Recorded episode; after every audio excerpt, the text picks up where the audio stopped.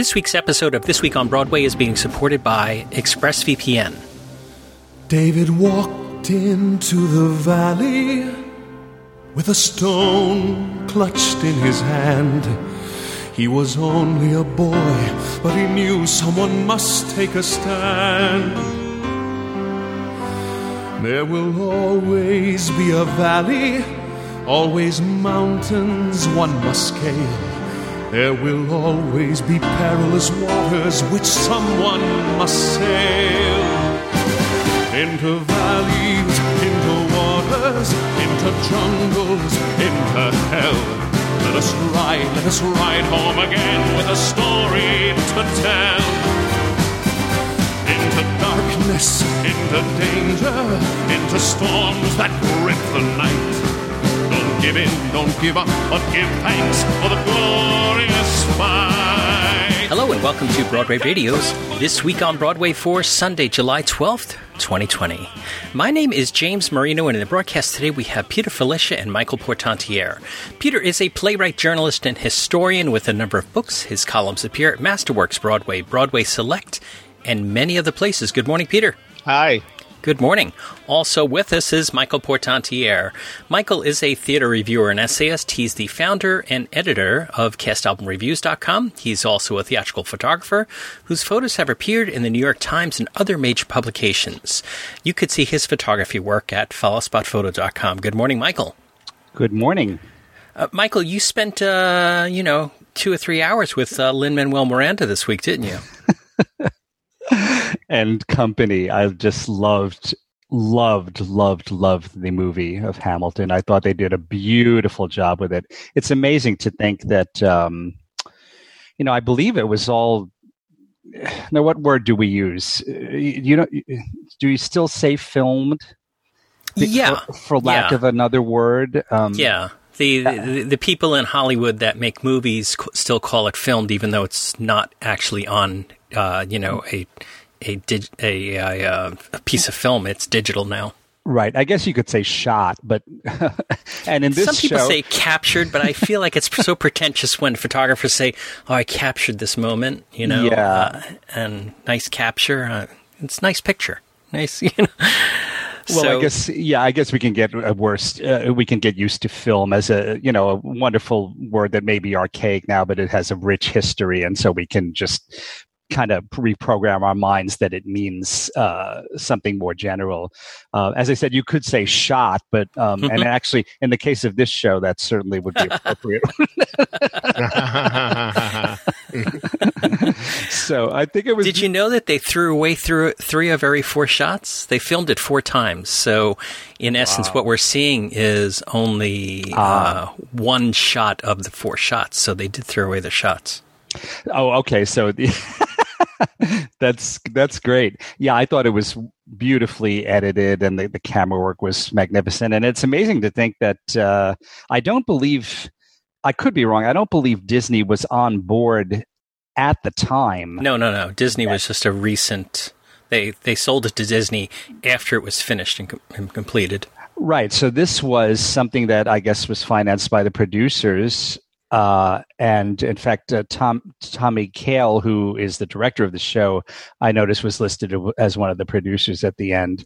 Um, so that was smart on his part, uh, considering the you know incredible success of the show and of this movie, and uh, uh, that was that was great foresight on on their part.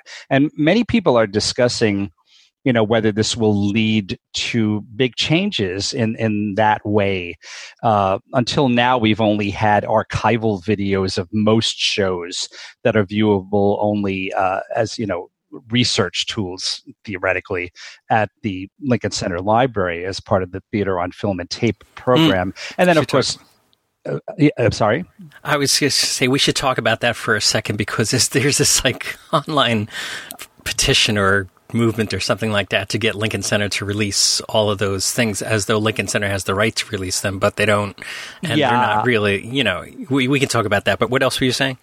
Oh, yeah. No, well, we can, yeah, we can talk about that now. I, I, uh, I yeah, I, I, think they just don't realize that all of the yeah. contracts would have to be retroactive. Well, not to mention it's not going to be the quality of Hamilton. I mean, Right. it's basically you know we've all. Right. Uh, I'm sure the three of us, if I shouldn't say we all, but I'm sure the three of us, have sat in Lincoln Center and watched shows, and you know they're they're not high quality. They're just you know basically a camera in the back of the thing and press record.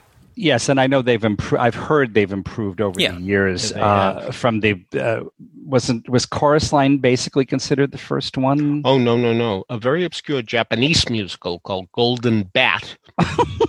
In 1970 was the first one. I cannot believe we haven't had a whole show on Golden Bat. There's still time. No, the I, I, I still recall Betty Corwin um, when she told me that, looking a little embarrassed. But it was just you know a test case just to Oh, see if there I was any see. possible. So that was 1970. So that's uh, five years before Chorus Line. Um, but still, yes, there's no question that um, technology was a little um, primitive in those days. But you know, we have to look at this glass as half full rather than half empty. Oh, I yeah. mean, really, especially um, when I did my book about the most valuable players of each season. Um, I named Betty Corwin the most valuable player of the um, 86 87 season because on a Friday afternoon, she got a call from Madeline Gilford, that's Jack Gilford's wife, who was one of the producers of Rags, and said, Betty, we're closing tomorrow. Can you get a crew here? Hmm. Um, uh, it's August. Um, Madeline, um, it's Friday afternoon. Everybody's left town. I have to deal with four unions. Um, I don't think, see, I can do it. Oh, Betty, please. And she did it. And so there's a, a, a recording of Rags up there. Uh, and that's pretty amazing under the circumstances. Uh, so, so yes, indeed, uh, they may not be uh, terrific, um, all of them, but I think they now use four cameras. I think I heard that. Yes, I have. heard- That's what I alluded to. I have heard Hmm. that they that they have certainly made st- great strides in in that area. But regardless, uh, I mean, my point was just that uh, the commercial uh, filming of shows has been quite limited. Uh, uh, you know, right, right until the present day, and uh, recently we've had a, a rash of um, a wonderful rash of more of them. I guess uh, often from London, where they where the uh, apparently Yeah. the costs are much Mhm. much lower. But anyway, uh, because Hamilton, uh, this movie has done so phenomenally well and been so incredibly well received, uh, people are talking about uh, you know new people looking at the business models again and and maybe having when theater returns having uh, really serious intense meetings with all the unions and figuring out a way uh, to make them happen more often. And i think that would be wonderful. Uh, of course nothing will replace live theater as, as long as we are still able to experience it. Um, but uh, it's w- great to have really state of the art wonderful uh, visualizations, uh, pictorializations, movies of these shows, and uh, yeah, just just briefly, I, I thought this Hamilton, to bring it back to that, was so well done. I also felt that it was the third time I had seen the show. I saw it once off Broadway, once on Broadway, and then this movie, and I, I did like it much more the third time, even uh, as much as I liked it the first two times. I liked it even more the third time. And I think that's primarily because uh, there's so much in Hamilton. There's so much information. It's so uh, dense, and the, and the words come at you so quickly that just by repeated viewings, you you pick up more. And then also, um, uh, I suppose, having close-ups helps even uh, a little bit in terms of just being able to um, get the words more because you see people's faces closer and, and their lip movements. And it might only be a slight difference, but every little bit helps. Because I have spoken to several other people, um, including my sister, who said she loved it, but there were quite a few times where she had trouble getting the words. And we both mentioned one uh, place in particular is the, the first time I think it is that Daveed Diggs sings in the role of Lafayette Hmm. or raps in the role of La- Lafayette. Uh, b- first of all, it's so fast. It's one of the fastest moments in the whole show. And uh, plus, he's got that accent. so we, uh, you know, neither of us got any of that. And actually, I I fortunately have the cast album here in, in hard copy form on CD, and I pulled it out and uh, opened up the booklet.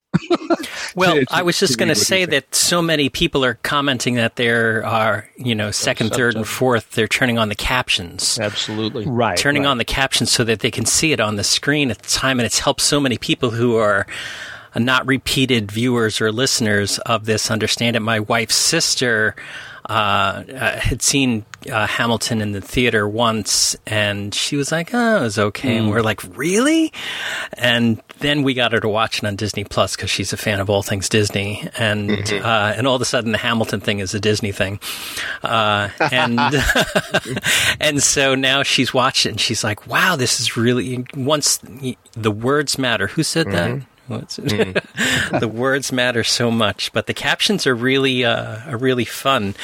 Uh, I my repeated my my family seems to have Hamilton on a, on a loop and an endless loop uh, playing in the living room.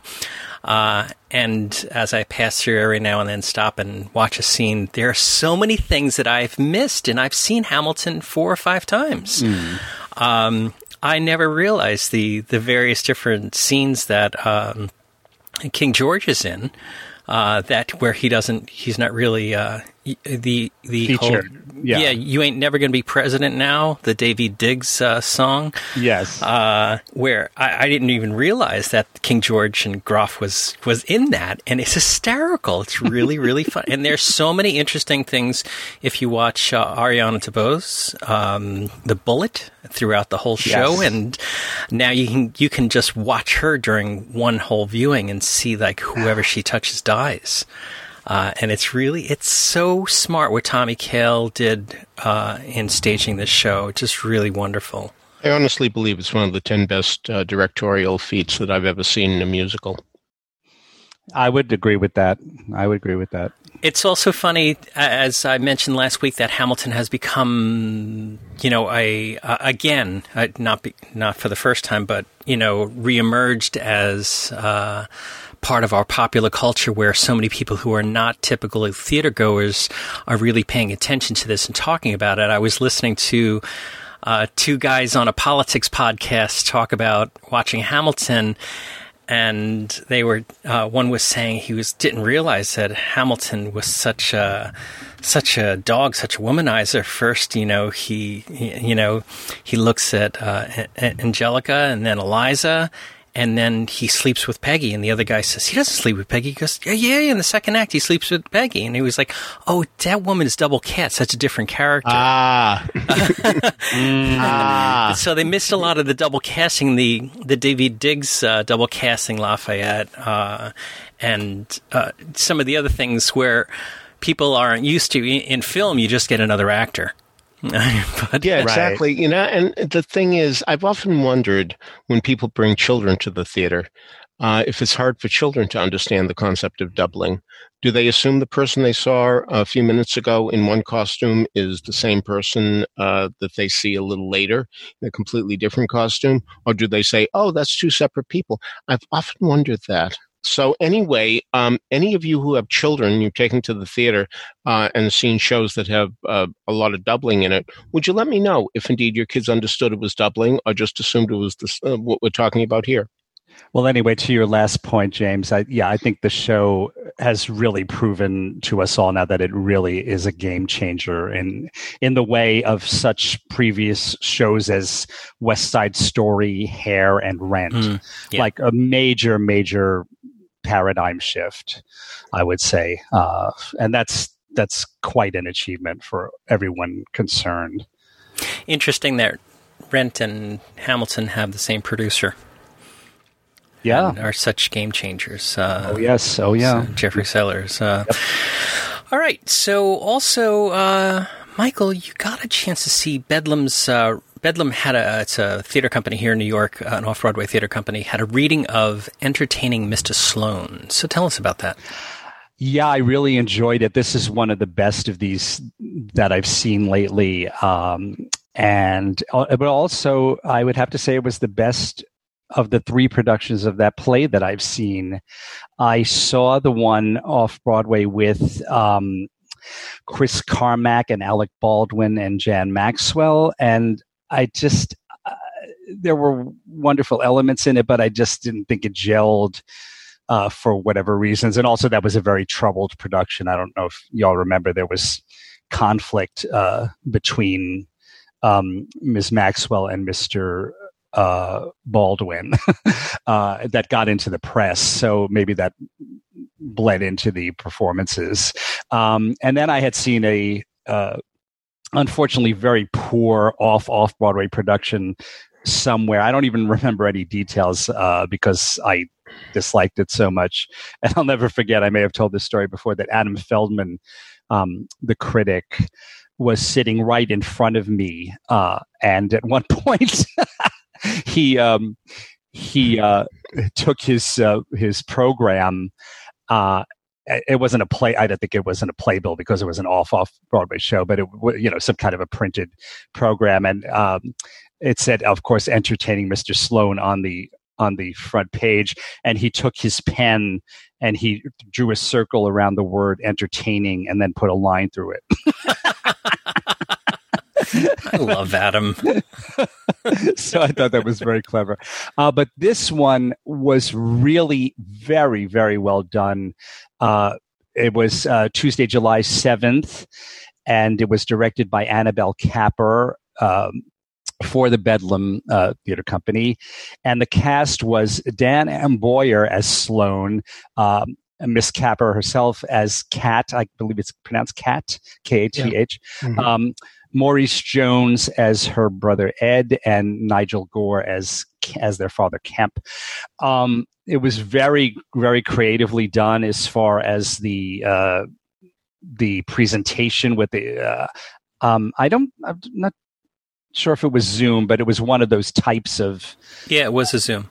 It was Zoom, okay. Yeah, and uh, they would do things like if um, there's one point where like a character has to hand something to another, and uh, and the the character who was handing the item would take it and and move it towards the towards the camera you know of the computer. And then the other character who was taking it would would take it uh, so i guess they both had the item mm. in their homes, and little things like that just made a big. And there's uh, um, one point where Sloane has to attack uh, Kemp, and they did that just you know kind of miming it in a way that that certainly made the point.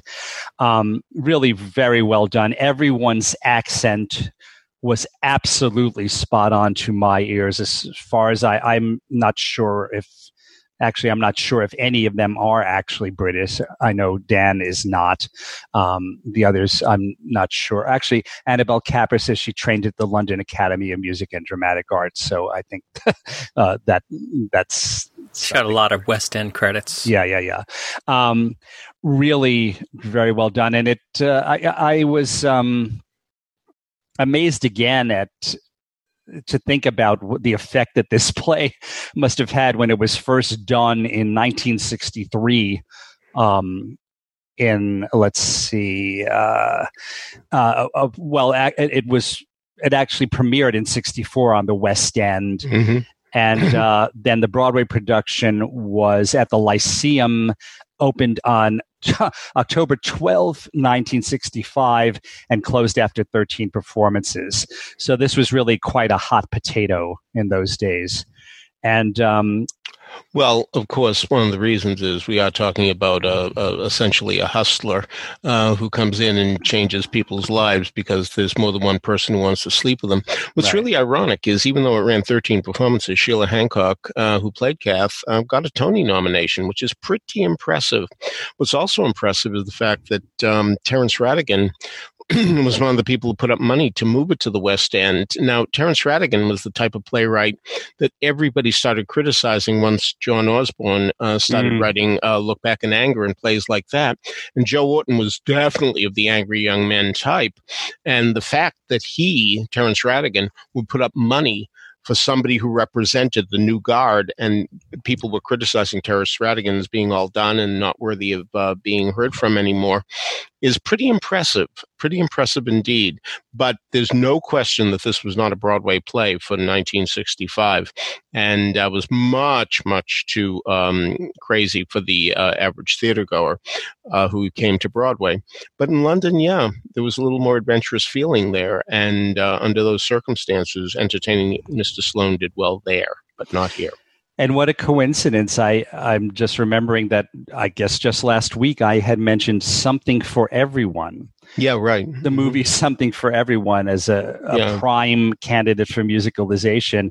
And there are great similarities. oh, aren't there? in, in the plot. Uh, sure. So, uh, you know, I wonder if that was something that uh, was in their minds when they went to do something for everyone. But either way, I, I'm really glad that I saw this Bedlam uh, virtual production of Entertaining Mr. Sloane because it gave me even a greater appreciation for the play than I'd had before. And the cast was so, so wonderful. Really, everybody was great. Dan Amboyer was just perfect. And this Annabelle Capper, um, eh, she really had that character down. A friend of mine who watched it said what he really appreciated was that she made it quite clear that is that this woman is very very unstable um, and very very very needy uh, and but as I say, across the board, everyone was wonderful. Maurice Jones and Nigel Gore as well, and very well directed. And um, as long as we're going to continue to have these virtual presentations, uh, you know, while we can no longer attend live theater in large groups, um, it's really appreciated when they're so, so well done as this one was. So let's talk about Bedlam for just a, one minute. Um, uh, this uh, uh, Mr. Sloane, entertaining Mr. Sloane that you uh, saw the other day, is part of a series. Uh, yes, of, uh, it's a benefit reading for uh, Black Lives Matter and Equal Justice Initiative. Um, and they're doing readings like this every Tuesday. So Bedlam is a, a high quality company. We've seen in- incredible, incredible work coming out of Bedlam uh, for uh, for many years. I think they're about 10 years old or so. I, don't know off the top of my head, but I think about 10 years old or more. But every Tuesday they're going to be doing this. You can find them at bedlam.org, B E D L A M.org. And every Tuesday they're going to have another reading. And, you know, past, uh, past performance is indicative of future performances, I would think that these are very worthwhile to check out. Uh, so go to their website and check out Bedlam. They're a, a, great group of people that are doing incredible, incredible work. And uh, I mean, in this time of you know, where the end of July marks a uh, the end of the United States federal government's uh, support of uh, unemployment insurance. Right now, we don't we don't see anything further than that. These people at Bedlam are putting their art and effort and time and everything into raising money for others. So I think this is really it's really worthwhile to check out and see what they are doing.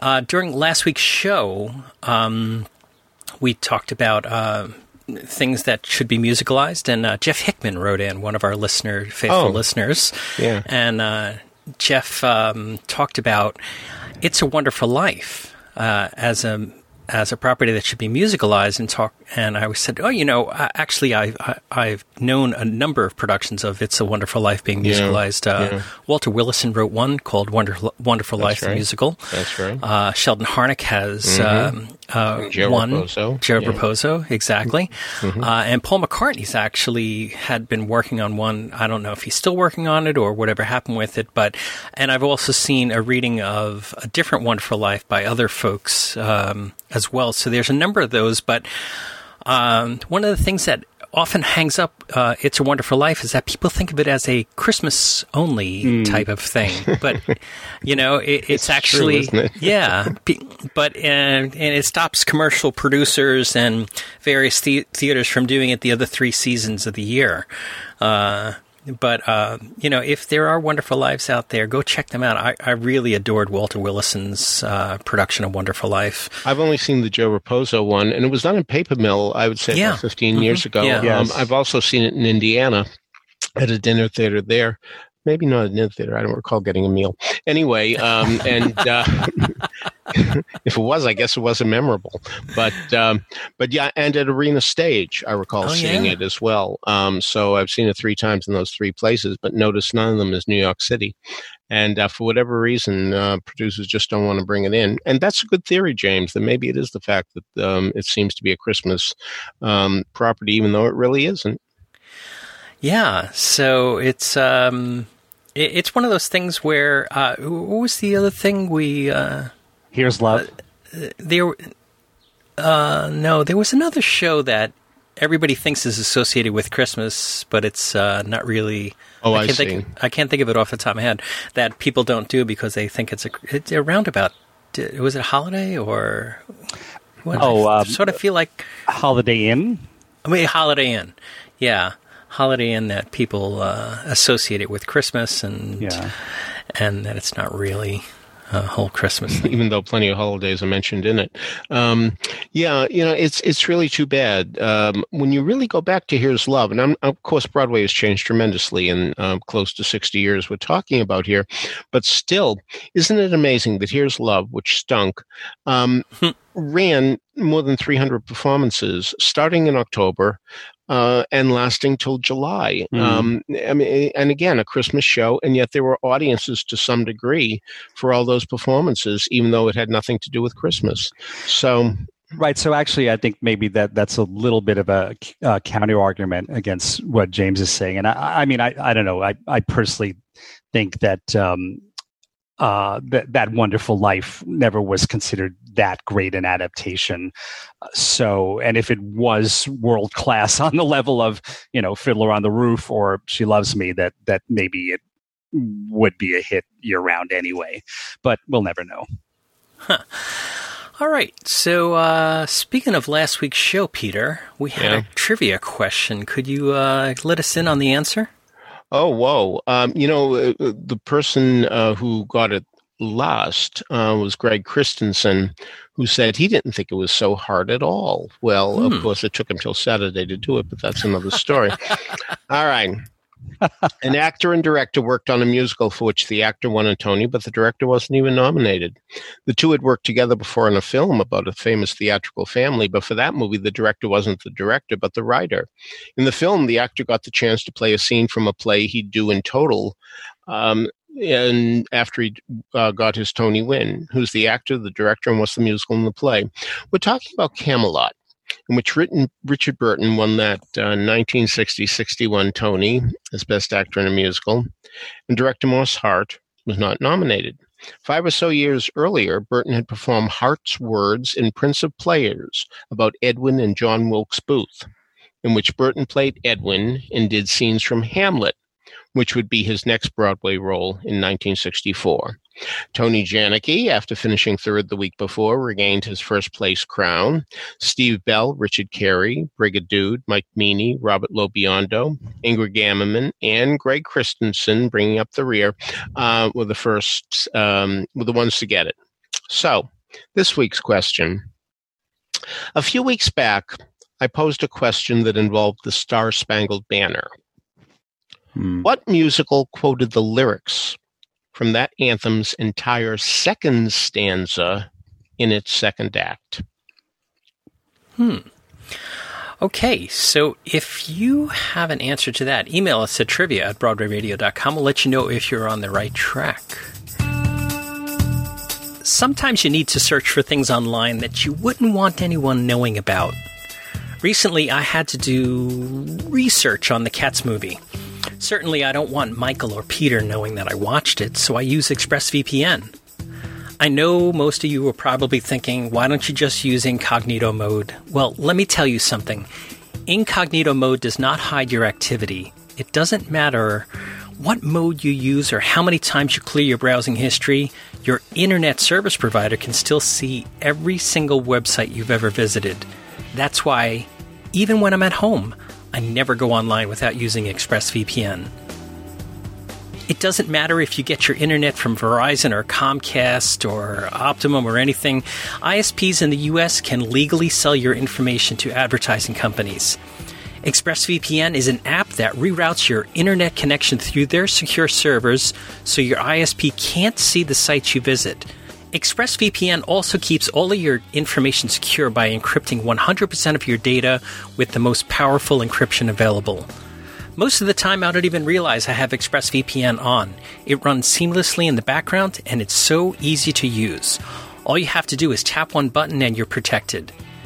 ExpressVPN is also available on all of your devices, phones, computers, even your smart TV, so there's no excuse for you not to be using it. Protect your online activity today with ExpressVPN, which is rated number one by CNET and Wired. Visit our exclusive link expressvpn.com slash broadway radio and you can get an extra three months free on a one year package that's expressvpn.com slash broadway radio e-x-p-r-e-s-s-v-p-n.com slash broadway radio go to expressvpn.com slash broadway radio to learn more and we'll have a link to that in the show notes as well thanks to expressvpn for supporting broadway radio so we were talking about uh, what is a good topic for this week, and uh, I think hmm. Michael, Michael, you came up with this songs we don't, songs we love from shows we don't. I think it was Peter, but anyway. was it Peter? Yeah. Uh, so, Peter, tell me, you know, kind of describe what your thoughts are here, so that we can have a clear understanding of what what we're going to talk about.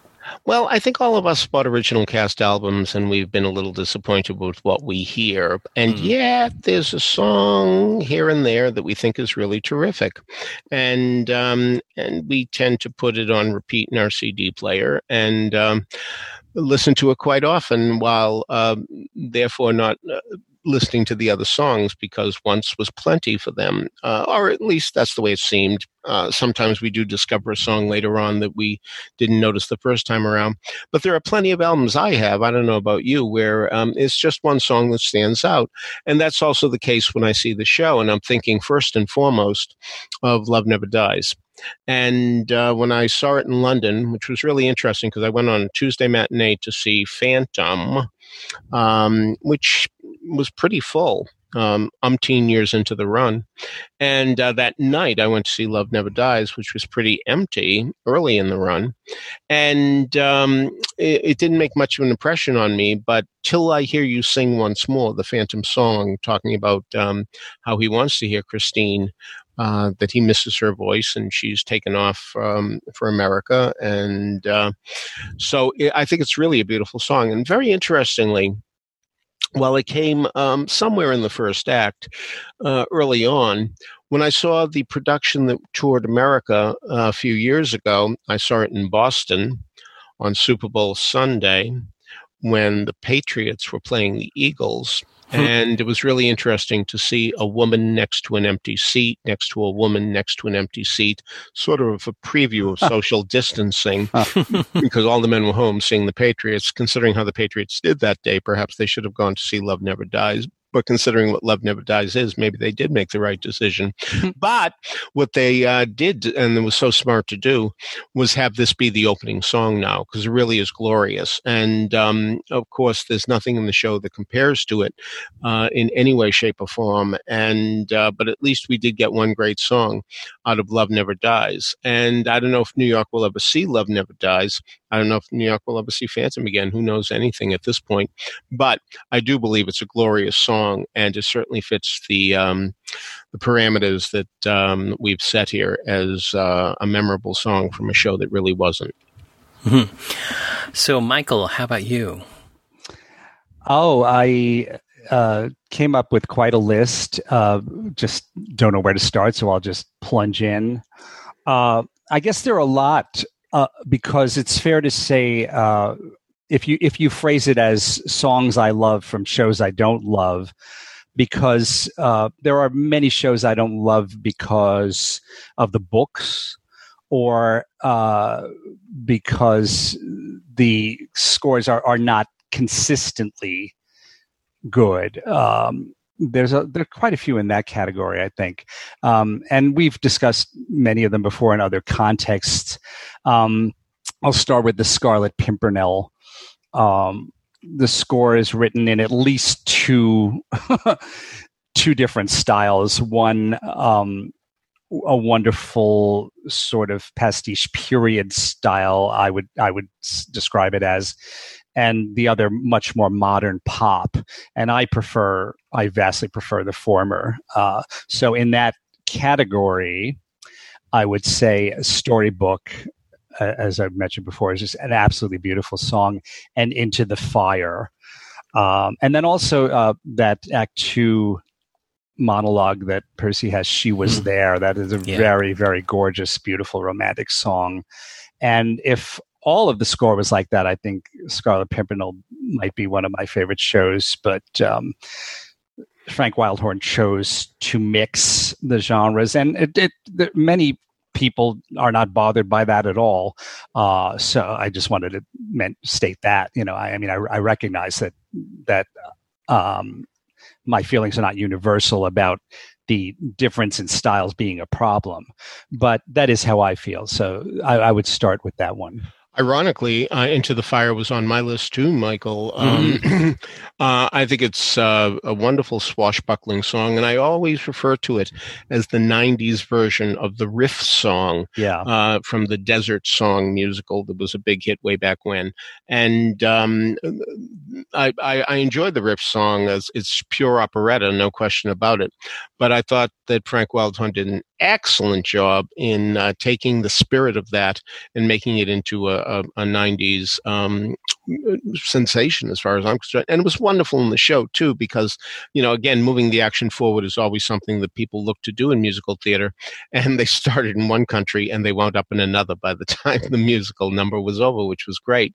Another Frank Wildhorn song I'll go to bat for is uh, Sons of Dixie from the Civil War. Oh, um, yeah. Um, when Frank uh, told me that he was doing a musical on the Civil War, I expected a book musical. Um, no, it turned out essentially to be a revue, and I was terribly disappointed when I saw the New, York, um, New Haven tryout that it was uh, simply a collection of songs. But boy, Sons of Dixie, and what I really love is Sons of Dixie, it's a wrong note.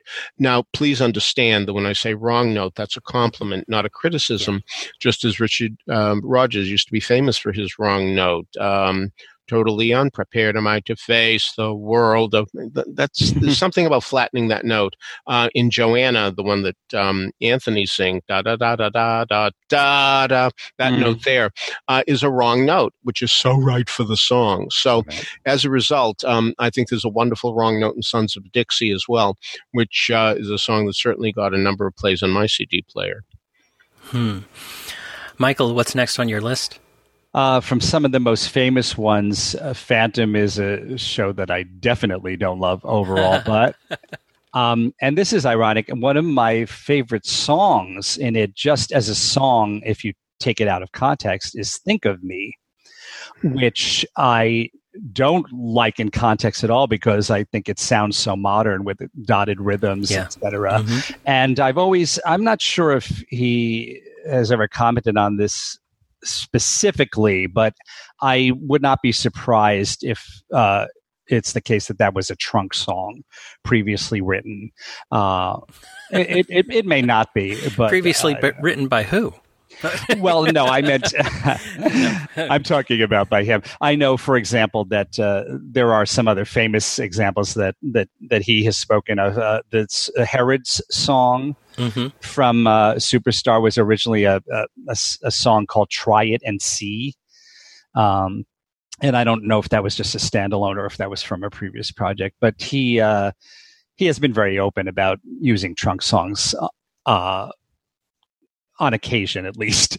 Uh, so I'm not sure if that is one, but and I don't think that the modern sound of it works, especially because it's supposed to be. Um, uh, not only is it in a, a period musical, quote unquote, but I think it's supposed to actually be um, a, a, piece from the opera that uh, Christine is singing.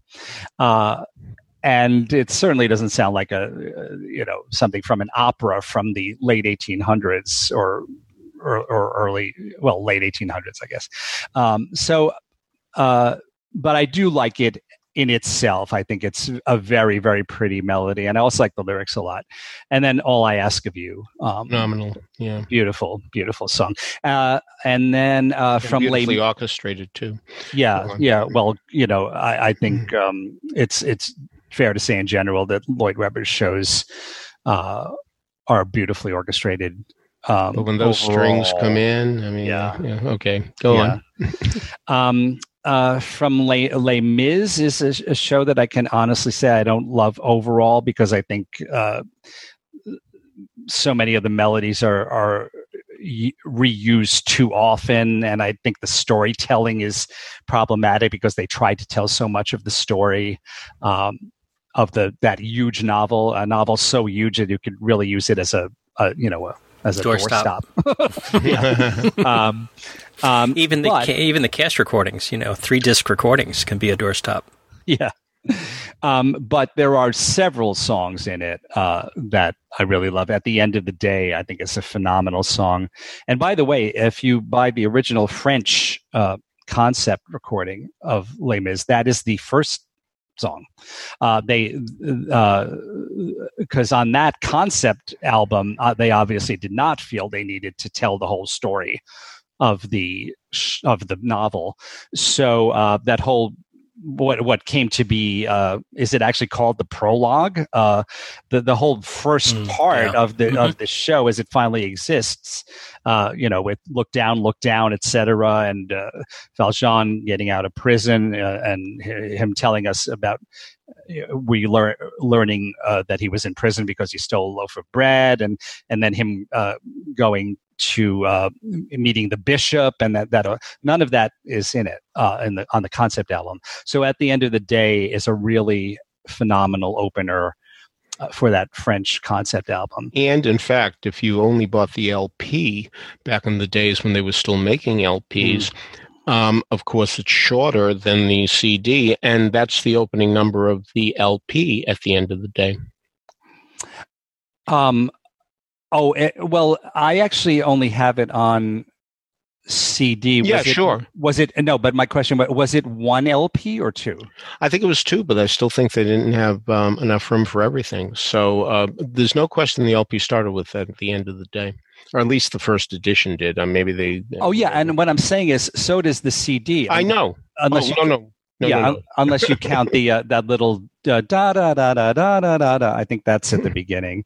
Um, you know, it brings up a good point here that the LP to CD transition gave us a lot more music, and perhaps in, in the future we could find out, you know, our Lost in Boston's Boston songs. Uh-huh, uh, uh-huh. What, what, are the best songs that never made it to the CDs uh-huh. and uh, mm-hmm. things like that. So, um, Michael, so, what were you saying? I'm oh, sorry. just uh, just uh, some others from Les Mis that I really love, even though mm-hmm. I have problems with the show. Are um, well, on my own, but I actually think I prefer it the first time we hear that melody when Fantine sings it as "Come to mm-hmm. me, cause mm, at the night." Mm, I glorious. love that moment. You bet. Um, uh, "Do you hear the people sing?" is a really rousing, wonderful uh, number for the the revolutionaries. Um, empty chairs and empty tables, and bring him home, which is a relatively late addition to the score. That was not on the original cast uh, concept album at all. Mm. Um, well, it seems like since you named so many that uh, you might love um, Les Mis a little more than you think. But anyway, uh, oh, no, no, no. That's a, that is my point. But I could still say that I don't love the show overall. Uh-huh. Uh, but I do think that several of the songs are just really, really beautiful. Back to Lloyd Webber, um, I like Only He from Starlight Express. Yeah. Um, Starlight Express is the only musical I've seen uh, in London on Broadway and Las Vegas. Um, each set was completely different, but um, uh, it was uh, certainly a disappointing experience in each city. But but only he is a, a, a power ballad uh, that really uh, gets to me. And I still remember when I got the album before I saw the show, and uh, I was so impressed with that song that I just put it on um, repeat, and to the point of which that even as I was getting tired, I went to bed and kept it on and fell asleep to it. Now, that might be a way of saying that I don't think it's so terrific, but believe me, take it from uh, the vantage point of again, glass full rather than half full rather than half empty. So, uh, so I enjoyed that one uh, quite a bit. Um, I remember in 1969 I was married to a woman from Baltimore, and we used to go to Baltimore every Christmas, and we would come back to Boston, where I was, where we were living, and um, of course we would stop in New York and hope to see a show. But of course, Christmas week is the toughest week of the year to get tickets, and we wound up at Jimmy, a musical about Mayor James J. Walker, which had received terrible reviews and was doing terrible business. But because Jack Warner of Warner Brothers was producing it, well, it was going to run forever. And, and there's no half price booth at this point, no TKTS. And so there we are in line at the Winter Garden waiting to buy tickets to it because, again, it's the only show with tickets. So um, and I'm thinking, oh, I have to see this terrible show. I can't believe I'm doing this. oh my God, oh my God. And I hear in, uh, because it was just running forever at these terrible grosses. It was going to run forever. And, oh, and then I hear in somebody uh, behind me saying, it's closing Saturday and that's when I had to see it. Mm-hmm. The fact that it was hmm. closing. Anyway, not a good score, but I love Riverside Drive, which again, the LP era was so nice. It started the second side, which was so easy to pick up the needle and go back to the beginning of it. Um, so Riverside Drive, a nice little um, cakewalky soft shoe number. Um, and of course, we have a million songs about New York City and uh, perhaps a hundred thousand involving certain places in New York City. Um, this, I think, is the only one that deals with Riverside Drive and makes a nice case for going there. Mm-hmm. And it's a rare time that I go there that I don't think about this song from uh, Jimmy, which was a terrible musical.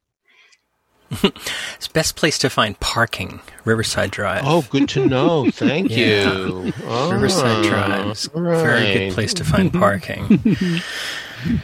All right. So, uh, Michael, what else is on your list? Well, Peter, given your reaction to what I said about Les Mis, you're going to love this next one because um, uh, if we're talking about songs I love from shows I don't love, I could honestly say every song from Mamma Mia.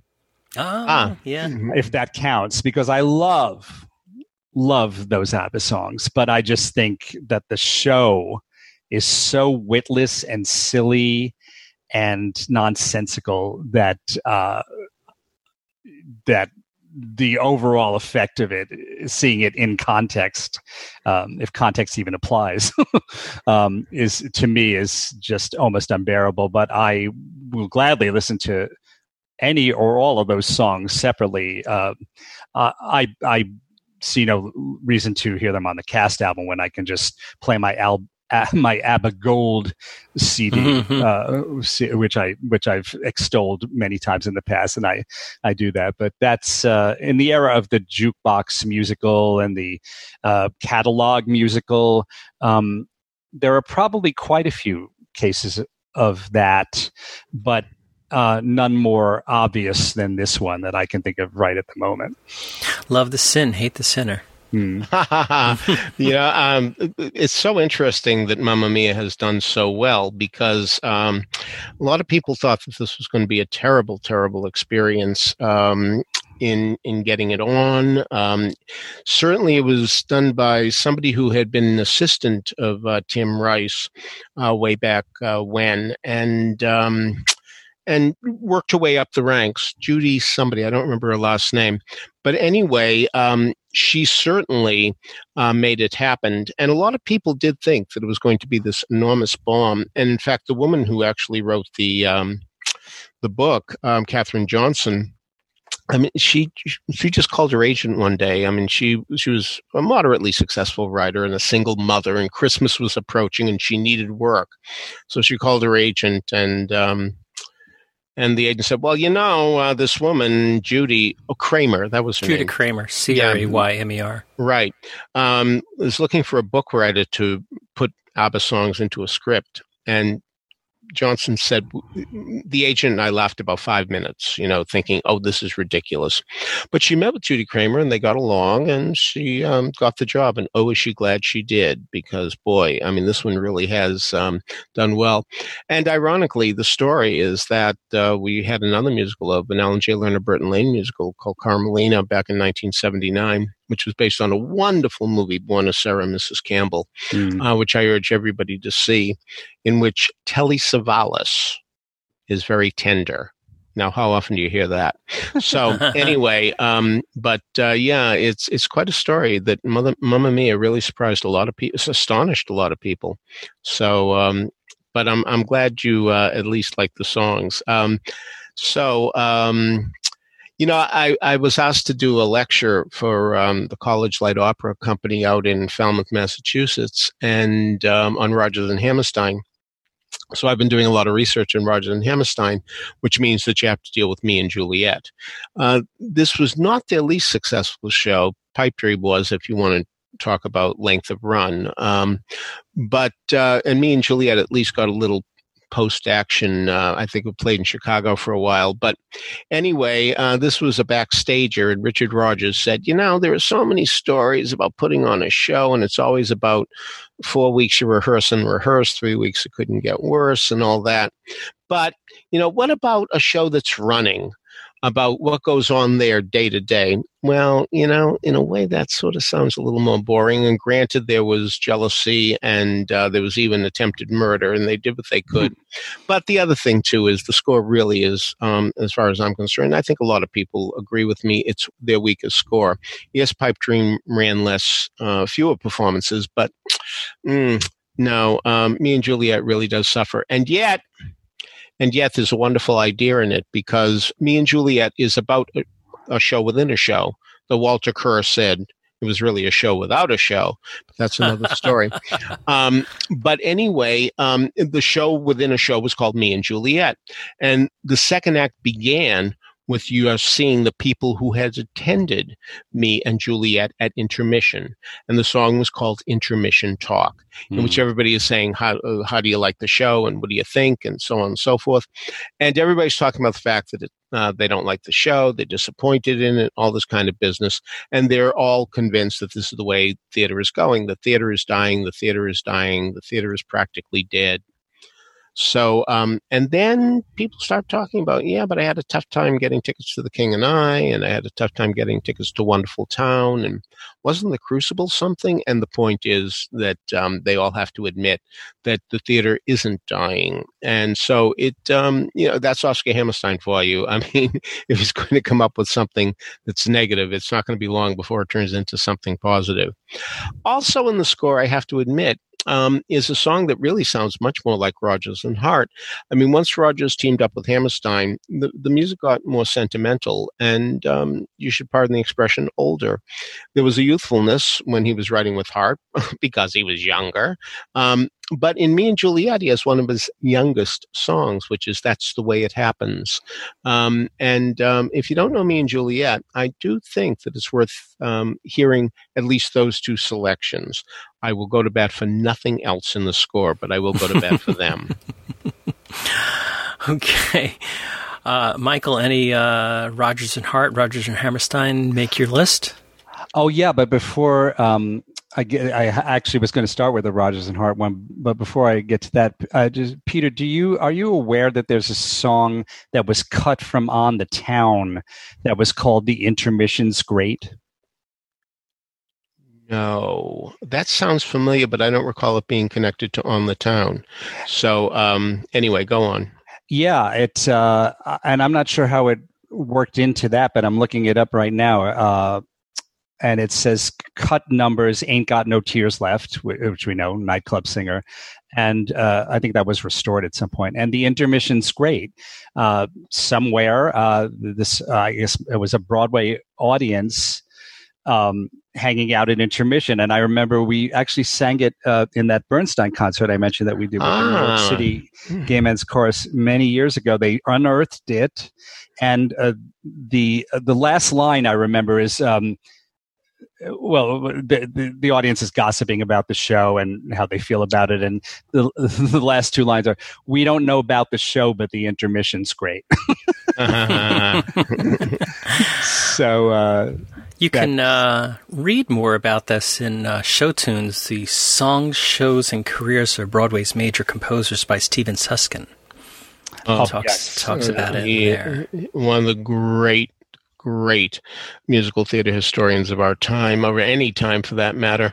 Um, I his his research on the sound of Broadway music, which is about orchestrators, and yet he also will tell you where a show tried out and the date that it started trying out. I mean, it's just amazing how much research he had to do to put. Um, so he is all definitely one of the great ones. I have uh, the Rodgers and Hart song I was going to mention, actually, I could lead off a, a little subsection here that I've titled "Songs I Love from Shows I Don't Know." ah, and ah, the, good for you. Song, yeah. the, the, song is "It Never Entered My Mind" mm, from mm. A, a, quite obscure Rodgers and Hart show called Higher and Higher. Yeah, failure. Um, mm. And then some other examples of that are uh, Cole Porter's "You Do Something to Me" from 50 Million Frenchmen. And uh, Isn't It a Pity from Pardon My oh, English, uh, uh, the Gershwins, which was uh, um, done by Encore. Encore, so I, yeah. I got to see it. Um, yeah. Uh, and Great then uh, one of the all time incredible classic greats, All the Things You Are, from a Kern and Hammerstein show called Very Warm for May. In 1964, there was uh, a poll of Broadway composers, people who were working on Broadway or had worked on Broadway, going all the way back to Otto Harbach, and said, "What's the best song ever written for a Broadway musical?" And that's the one that won. All the things you are. It's pe- that good. It's mm. that good. Mm. oh, yeah, in fact, um, uh, Kerr Lockhart um, criticized us uh, for not mentioning it a, few weeks ago. So um, I hope this is some soothing balm for him. you uh, you did step up to the plate uh, with this one. So um, yeah, the, the uh, um, she was too good to me. He was too good to me. He was too good to me is what it was in the show. Right. I know it as she was too good to me. Um, I think it's from Simple Simon, um, a Rodgers and Hart show. I first came to know it, ironically enough, this is so bizarre, through the Kingston Trio. The Kingston Trio recorded this song. Every now and then they do a show song. They did the Call the Wind Mariah from Paint Your Wagon. They did The Shape mm. of hmm. Things. Um, they did um, um, uh, Merry Minuet. I mean, every now and then they would take a show song, but who would expect a Rodgers and Hart song to be sung by the Kingston Trio? Um, but uh, that's where she was too good to me. Is where I first ran into it, and um, a lovely, lovely song. And um, yeah, um,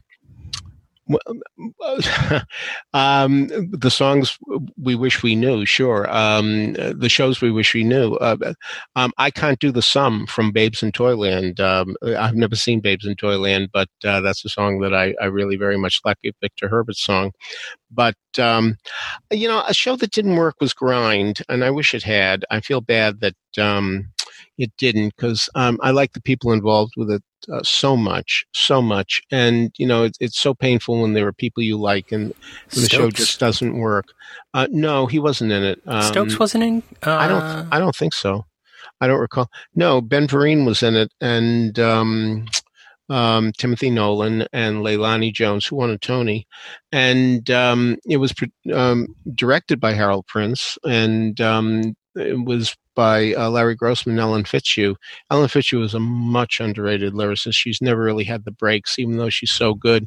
And when the show was out of town in Baltimore, she had to go to her hotel room and write a new number for Stubby Kaye, and did called um, "I Get Myself Out," and it really was a terrific song. It still is, and um, it it deals with the fact that uh, here's a man whose career is declining. Um, he has a real problem because he he has bad eyesight and it's really affecting his vaudeville act. And, um, and he talks, he tries to rationalize saying, I've always had trouble in the past, but I always get myself up. And he talks about, um, one time when there was a fire on stage and the lyric is, the curtain went up. I mean, it really went up, meaning it went up in flames. You know, now that is a terrific image, but not only is it a terrific image, but again, the pressure of writing out of town, and she comes up with that. I'm impressed, and so as a result, um, I'd like to go to bat for. Um, I get myself out. Um, Peter, uh, I'm looking at Grind on IBDB, and there's somebody named Oscar Stokes who was Mike the Doorman. Ah, and of course, that's who I was referring to. yes. I was, I was I not apologize. I was not referring to Brian Stokes Mitchell. I apologize. It won't happen I- again. I did not confuse Mail with Grind. Do we have any good songs from Mail? Um, I can't remember what Isn't there one called A Black and a Jew? is that right? Oh my goodness! Really? Yeah. Is that right? Wow. Wow. Look at this. Let's Wow. see. Uh, Mm. Not in. Oh, Mail is the show for which um, Stokes won his Theatre World Award. he was his Broadway, Broadway debut. Yeah, well, that's what we Theatre World Yeah. Award basically does. Yeah, mean, not sure, always, yeah. but basically. Um, so, um, so anyway, uh, so that's that's a really good. One. Uh, back in 1961, there was a terrible musical called "Let It Ride." Uh, the album's still available, Mhm. and um, it's a musical version of Three Men and a Horse, and that may not mean anything to anybody, but it's about a, a, a meek young man um, who. Um, writes the inside uh, verses in greeting cards. That's his job. And every Hmm. day when he goes to the office, um, he looks at the uh, racing pages and he picks winners. And he's always right. He's always right. He never misses, but he never bets. Anyway, I forget how um, some rabid horse betters uh, find out about him, but um, they are very happy to know him. And of course, it's one of those things now that the pressure's on, he has trouble doing it. When he was doing it for fun, he had no problem. Um, it takes a long time to get to the great song in this one. It's uh, the 11 o'clock number, not a snazzy number, but a very tender song called His Own Little Island. Really quite beautiful. And although George Gobel, the guy who sings it, he was a TV star at the time, um, goes up much too high at the end uh, for and reaching for the note. It's a beautiful, beautiful, beautiful song, and um, it really should be better known than it is. The song I was referring to from uh, Mail, the title of it turns out to be The World Set on Fire by a Black and a Jew. Wow. Wow. We ain't going to see a revival of that one anytime soon. wow. Mm, how awful. Wow. Uh, yeah.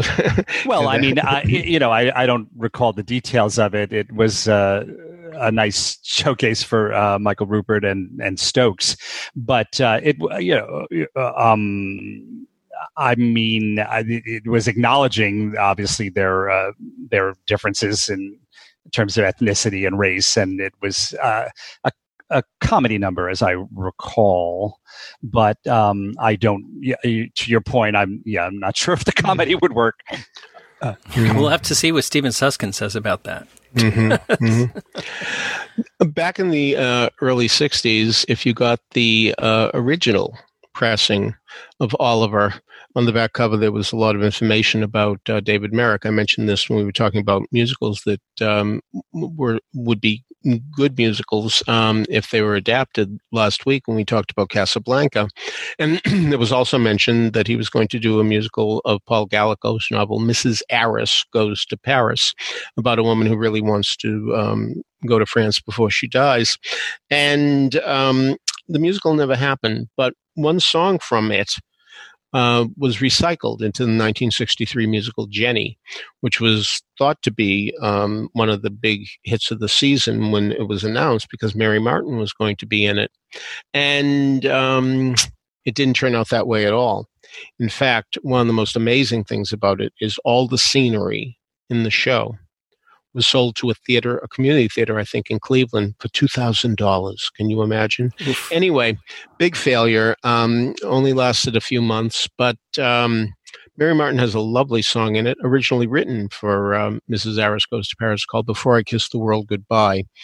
Now, she didn't like the song all that much, not as much as I do. Um, she even had a problem with the lyric, thinking that one of the lyrics is dirty. I'm not going to tell you which lyric she thought was dirty, because I want you to hear the song and see if you can find anything in the song that you think is dirty. I challenge you to do so. But anyway, that was her thing. And it's amazing considering the fact that she was certainly uh, the big power behind the show, and her husband, of course, was um, co-producer with Cheryl Crawford. That it's really amazing that um, she wound up doing this song with the so-called dirty lyric, but it is on the cast album, and it's called "Before I Kiss the World Goodbye." Beautiful song. I want to sing, I want to dance, and have my fling in Paris, France. So there you have um, the reference that um, sort of indicates that it came from uh, Mrs. 'Arris Goes to Paris, uh, which uh, became a TV movie with Angela Lansbury in that role, and um, and so that's really quite nice. And recently there was another version of it that was produced in London on a completely different title. I don't remember what it was, but um, the idea of a woman wanting her last fling before she dies is certainly something that we can see very easily musicalized. Hmm. Uh, Michael, anything else on your list? Well, again, songs I love from shows I don't love. I could honestly say every song from Camelot except Take Me to the Fair and The Simple Joys of Maidenhood. uh, because I think that book for that show is really quite a mess. And those two songs I don't like only because I think um, that the uh, and Loewe had seemed to have had a big problem in uh, their creation of the character of Guinevere. Uh, she really is portrayed as quite an awful person, I think, in both of those songs. Uh, but the rest of the score, I think, is quite wonderful overall, and it's it's um, fascinating to me how those two were able to write what, in my opinion, is such an overall brilliant, excellent score for a show uh, that is such a mess overall. Uh, that that's that doesn't that really doesn't happen too much, and obviously it's not a jukebox musical like Mamma Mia, so that doesn't apply. Um, a few others I wrote down. Um, the song uh, "There's a Room in My House" from a Family uh, Affair, beautiful, beautiful. We've mm. I think we've discussed. Um, Mama a Rainbow from Minnie's Boys, mm. which is not a not a bad score by any means, but I I can't really say that I love the show overall. Um, there's the case of the trunk song, so I don't know if this even counts. Once Upon a Time from All American, which uh, Strouse and Adams did admit that that they had written f- for a previous project, and um, what else? Uh, I know Peter and I disagree uh, on the overall quality of the musicalization of Rocky, but I do love, and I've always said that I love that first song that Adrian sings towards the beginning called Raining. Just a very, very beautiful song. I like um, Then You May Take Me to the Fair because what's going on there is uh, Guinevere thinks that uh, Lancelot is a puffed up right. uh, braggart, and under those circumstances, she wants to see him taken down a peg. But it's very interesting to me that so many times people who are attracted to people um, turn against them because they don't want to be attracted to these people, and that's going on in that number too. So I think it's um, a strong number, and um, so anyway, um, if you've ever been to Prince Edward Island, mm-hmm. PEI, and uh, went to the Charlottetown Festival anytime in the last 50 plus years, you may have seen Anne of Green Gables. Uh, it's a musical they do all the time because, of course, Anne of Green Gables takes place in that part of the world. And it's actually a British musical, and there is a British cast album of uh, the songs. I don't know if they've James, you seem to know what I'm talking about. Is mm-hmm. there is there a cast album of the actual Charlottetown production? Do you know? I don't know if uh, there is one, but we actually uh, spoke to them on Broadway Radio a few years back. Uh huh. They being uh, the people who run the festival, the people Yeah. who wrote the show. Mhm. I see. Yeah. Uh huh. So anyway, um, they do it every year, and it's apparently successful. And every summer, I say, "This is the year I'm going to go," and then, of course, I never go, and I, I'm certainly not going this year. But anyway, um, I don't much like the score for all I'm promoting it, um, but I do love "Where Did the Summer Go to." So. Um, Try to find that on YouTube. Um, I don't think the uh, London Cast album is easy to find. Speaking of London Cast albums, I don't much like Salad Days, and Salad Days has a very important place in musical theater history. Not so much for what it was, even though it was the longest running British musical for the longest time. It ran over 2,000 performances in London and did fewer than 100, I think, when it came here. And then played off Broadway. It didn't even play Broadway. But it was an enormous success in London about a piano that does magical things. That's what it's about. What do you want from me? Anyway, um, the thing is that this was the first show that Cameron Mackintosh saw as a little boy and said, Whoa, I love this thing called musical theater. So uh, that we may not have had a lot of Cameron Mackintosh productions uh, if indeed he hadn't gone to see Salad Days as a kid. Wow. So um, anyway, um, I, I the score is um, in and out, but uh, we said we wouldn't look back about people who are um, seeing each other after a long, long time. Um, is one that I think is really quite a beautiful song, and I enjoy it immeasurably. So we said we wouldn't look back is one that uh, you might want to look into.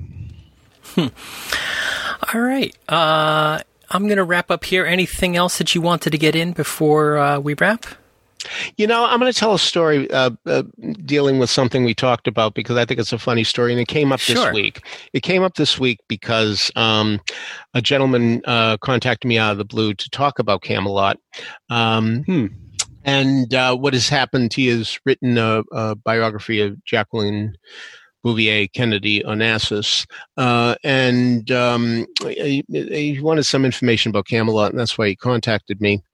But anyway, I was reminded of the time that um, Theodore H. White came into the hotel where I was working. Theodore H. White is the man who interviewed Jackie Kennedy after the assassination and um, had the article in Life magazine talking with her. And so, what do you remember most about your husband? And one of the things she remembered was that indeed he loved the cast album of Camelot, and he used to sing at the end, "Don't let it be forgot, uh, shining moment." Those lyrics, and uh, that became a big thing. And um, Alan Jay Lerner, in his uh, book "The Street Where I Live," talks about the fact that um, when he saw um, one of the tabloids having hit, that quoted that line from Camelot on the front page of the paper, he was so stunned that he he walked home and he walked past his his street where he actually did live because he was so shocked at, uh, at, at seeing a lyric that he had written on the front page of the paper, especially in these amazingly troubled times as the nation had after the assassination. So anyway, um, there's Theodore H. White coming in to check into the hotel. And I look at the name and I look up at him and I said, Are you the writer? And he said, Yes. So pleased that somebody who was still a teenager would know that he was, uh, recognize the name as a writer. And oh, Wow. I appeal to the younger generation. How wonderful. And I said, My God, are you the guy who wrote the book that Camelot is based on? And his face fell as he said, No, that's T.H. White. I'm a different guy. And he was terribly disappointed. And I feel bad that uh, I made him feel bad. But for one brief shining moment, I made him feel good. End of story. So uh, before we wrap up, uh, one, some of our listeners have added some um, some of their own uh, favorite songs from shows they might not love. Um, I'll never go there anymore from the musical Uh, Kelly? flop Kelly. Yeah, yeah. I was thinking Yeah. of that too. That's uh, Tony Janicki, and uh, Tony also added uh, "How Do You Speak to an Angel" from Hazel Flagg, hmm uh, and uh, Rob Johnston added in uh, Bart's Confession from uh, Getting the Band Back Together. Um, the uh, musical theater flop uh, from a few seasons ago. Uh, and Cheryl Hodges Selden wrote uh, Michael in the Bathroom from Be More Chill, which Uh-huh. uh, that, that rings true to me uh, as well. Uh, I know what's going to happen from Tootsie. Um, Also, Cheryl added in there. So uh, some some good suggestions from our uh, our listeners as well. So, uh, before we wrap up, I want to let everybody know that you can subscribe to these broadcasts by going to the front page of BroadwayRadio.com. There's a subscribe link. That way, each and every time we have a new episode of This Week on Broadway, it'll be automatically downloaded to Apple uh, Podcasts for you. Of course, you don't have to listen to us on Apple Podcasts. There's many ways you can listen to us. iHeartRadio plays us, TuneIn, Stitcher, Google Play, anywhere that you can listen to finer podcasts, you can listen to Broadway Radio's offerings. Contact information for Peter, for Michael, and for me can be found in the show notes at BroadwayRadio.com, as well as links to some of the things we've talked about today. So, on behalf of Peter Filichia and Michael Portantiere, this is James Marino saying thanks so much for listening to Broadway Radio's This Week on Broadway. Bye-bye. Bye. Bye. shot ahead, no, never turn.